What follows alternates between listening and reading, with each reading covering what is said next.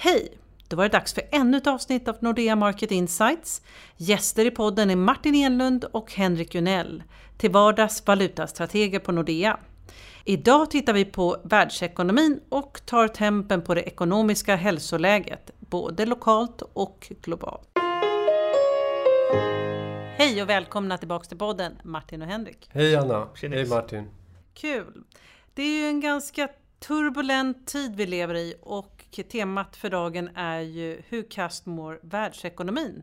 Och frågan är över till er. Hur kast mår den? Ja, den, den mår inte helt uruselt kan man väl säga. Om man nu ska specificera det här eh, i siffror så kan man väl ändå notera att tillväxten 2015 kommer förmodligen landa på global basis ett par tiondelar lägre än vad den gjorde 2014. Men å andra sidan kan man säga att sysselsättningen i världen på global basis är något bättre än vad ekonomer etc. tidigare har trott. Den är ganska tudelad. Västvärlden, inte ett nytt kan man säga. USA växer med ungefär 2,5 procent eh, i årstakt och det har den gjort ända sedan i princip 2009-2010. Eh, Europas tillväxt den hankar sig fram. Det är ingen explosiv tillväxt utan den gradvis och den bottnade 2012.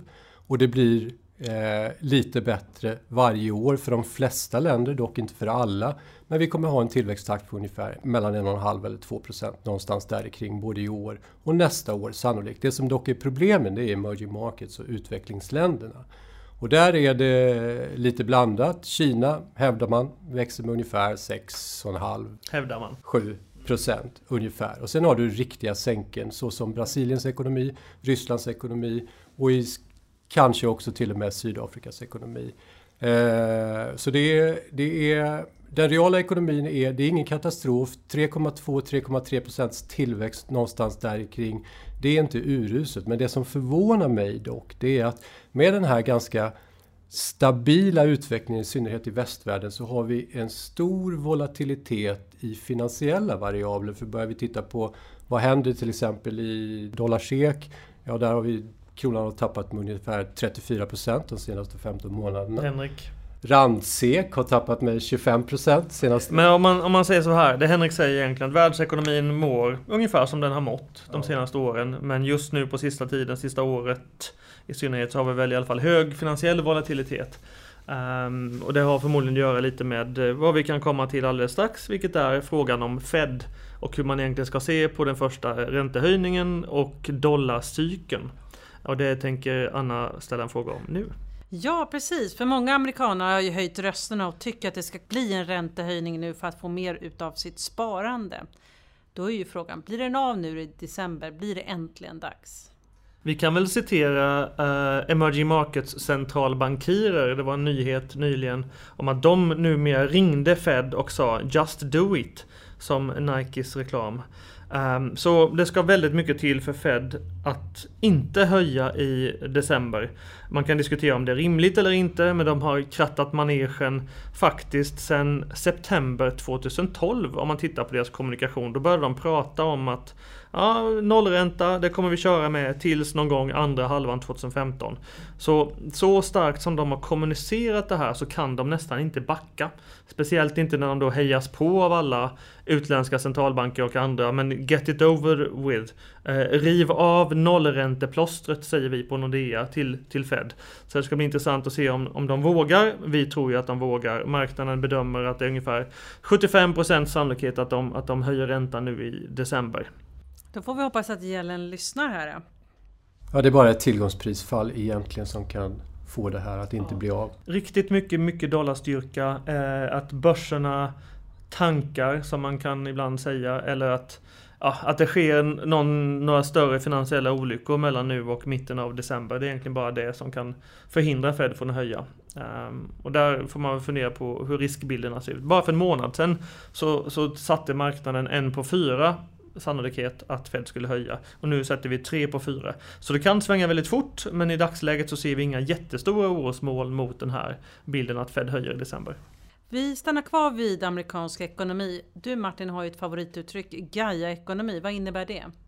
Det är lite småknepigt kan man tycka, men eh, Den bild som Henrik gav av världsekonomin som mår ganska okej okay, men ändå i det stora hela lite sisådär. Eh, det gör ju att Moder Jord, om man börjar prata lite mer filosofiska ordalag eller vad man ska säga, eh, mår ju inte särskilt bra. Och då vill ju eh, Moder Jord, vilket Gaia då är på grekiska, eh, vill ju ogärna att penningpolitiken ska stramas åt. För då kommer ju hon må ännu sämre än vad hon gör i utgångsläget, vilket inte är särskilt bra. I praktiken betyder det här att vi har nollräntor, minusräntor, QE-program, penningtryckarprogram i många delar av världen. Eh, kineserna stimulerar, eh, e- européerna stimulerar, japanerna stimulerar, Riksbanken stimulerar. Väldigt många centralbanker ägnar sig åt väldigt okonventionella åtgärder. I den här miljön där världsekonomin inte mår så bra så har man dessutom den här totala jakten på avkastning Eh, det vill säga finansiella aktörer vill hitta så mycket avkastning som möjligt för att se till att uppfylla sina krav mot eh, gentemot pensionärer och så vidare. Och det här gör ju då att den centralbank som tänker sig att ja, vi ska avvika från nollräntor, vi ska prova höja räntorna lite. De, den centralbanken kommer ju locka till sig massor av det här lättflyktiga kapitalet. Och när de lockar till sig det lättflyktiga kapitalet då tenderar man att få en betydligt starkare valuta. Och det roliga med det här då att, att om då det här är då mekanismen genom vilken Moder Jord verkar. Att kapitalet är lättflyktigt och flödar till det land som säger att de ska höja räntan så att de kanske inte ens klarar av att höja räntan. Det har, egentligen, det har ju varit mönstret egentligen i fem års tid att de som höjer räntan de ångrar sig snabbt. Så det som händer nu när Fed ska höja ränta är att dollarn stärks inför. Och det finns ju en risk att om Fed höjer räntan då kanske dollarn stärks lite mer än de tror.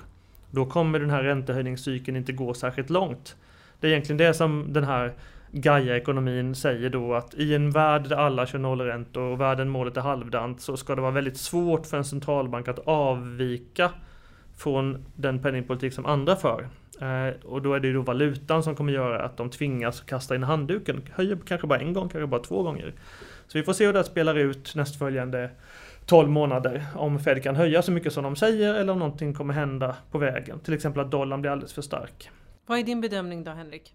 Ja men det ligger mycket i det Martin säger att världen är inte självgående. Den kräver hela tiden någon form av manipulering och micromanagement.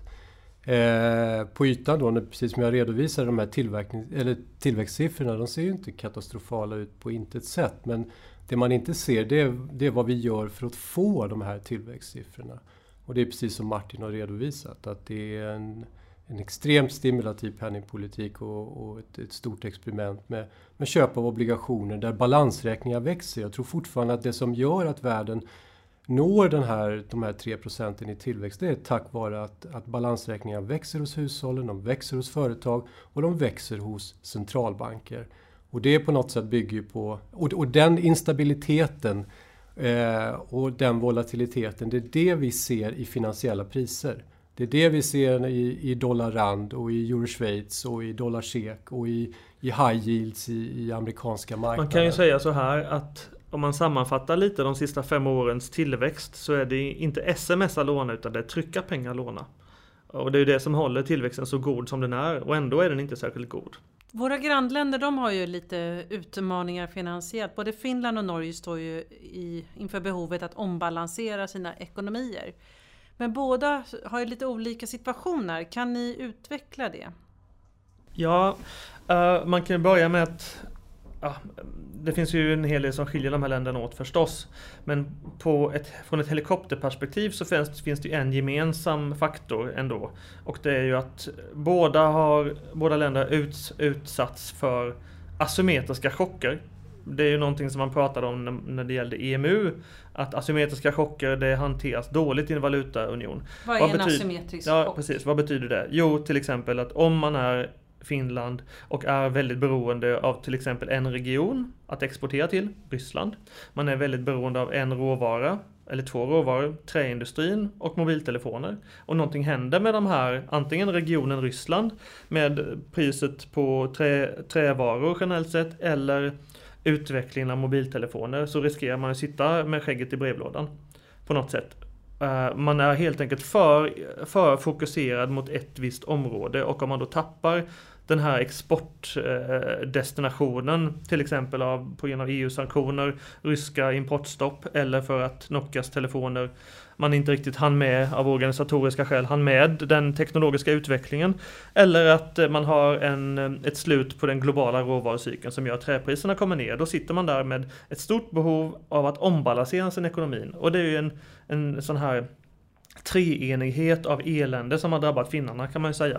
Uh, norrmännen har ju inte riktigt samma problem. De har ju ett jättestort beroende av oljeindustrin förstås och där har de drabbats av en stor jättechock som då de ska parera och kanske behöva ombalansera sin ekonomi för att, uh, för att komma igenom. Och den stora skillnaden mellan Norge och Finland är förstås att Finland sitter fast i en valutaunion med massor länder som klarar sig alldeles utmärkt med en euro som kan vara väldigt stark, till exempel Tyskland.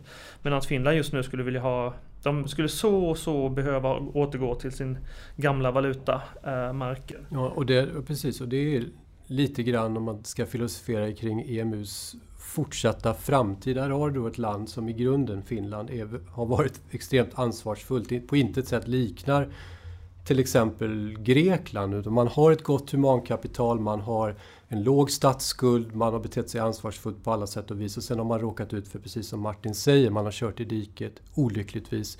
På, på, vid flera man har blivit tillfällen. körd i diket. Ja, precis. Men nu sitter man fast med en alldeles för stark växelkurs. Man är i behov av en svagare euro än nuvarande kurs. Dessutom så är det Merkel så att säga sparandedisciplin som gäller. Trots att man har en, en låg skuldsättning så får man inte använda offentliga finanser för att stimulera ekonomin. Och eh, det här är ju ett problem för EMU i framtiden. Hur kan ett land som Finland, som egentligen är exemplariskt, eh, givet att de inte ens kan överleva inom ramen för EMU, och Norge då som, som naturligtvis behöver eh, redefiniera sitt näringsliv och, och fokusera på någonting annat än olja. De får ju hjälp då via växelkursen. Den svaga norska kronan gör att deras förmåga att, att konkurrera med andra delar av sport, exportindustrin, den ökar ju väsentligt. Och då kommer vi avslutningsvis in på den svenska ekonomin. Hur ser läget ut för Sverige och med tanken på att det är lite knackigt i våra grannländer? Mår Sverige bra? Fantastiskt på vissa sätt kan man väl säga. Ja. Vi har en, en tokdopad ekonomi just nu med en snudd på rekordsvag krona en galet expansiv riksbank skulle vissa säga. Och mitt i allt det här får vi en stor keynesiansk stimulans till följd av, eh, av flyktingkrisen eh, som förstås kommer elda på läget ytterligare. Eh, så frågan, alltså tillväxtmässigt så går det just nu väldigt bra för Sverige. Och den stora frågan är väl hur länge det här kan hålla i sig och hur långt in i expansionen vi är. Det finns kanske vissa tecken på att den här ekonomiska expansionen kanske börjar bli sencyklisk. Det kan inte bli så mycket bättre snart. Så bra är det. Det här är en lite jobbig fråga. Det, jag tror inte man... Alltså, det är klart att det finns mycket utanförskap och arbetslösheten är hög och så vidare. Men, eh, men tillväxtmässigt sett, vi står nästan på konjunkturtoppen. Vi har bland de högsta tillväxttakterna i hela världen. Det är få länder som, som växer så snabbt som Sverige gör i dagsläget. Vi är överhettade, mer eller mindre, i alla fall i vissa delar av Sverige, storstadsregionerna. Men vi har minus 35 punkter i reporänta som snart ska bli minus 45 punkter om Nordea får rätt i sin prognos. Så det här här stimulanserna ska drivas vidare. Fastighetspriser stiger, kreditkanalerna... Riksbanken trycker 4% av BNP av nya pengar per år. Man äger 34, man kommer äga i alla fall 34-35% minst av den totala obligationsstocken innan dess att man är färdig med, med sitt stimulansprogram. Så att det är just den här lyckliga depressionen som vi har pratat om tidigare. Det låter som en cliffhanger till nästa podcast som vi har igen om två veckor. Jag tackar för att ni har kommit hit. Tack, tack. Tack.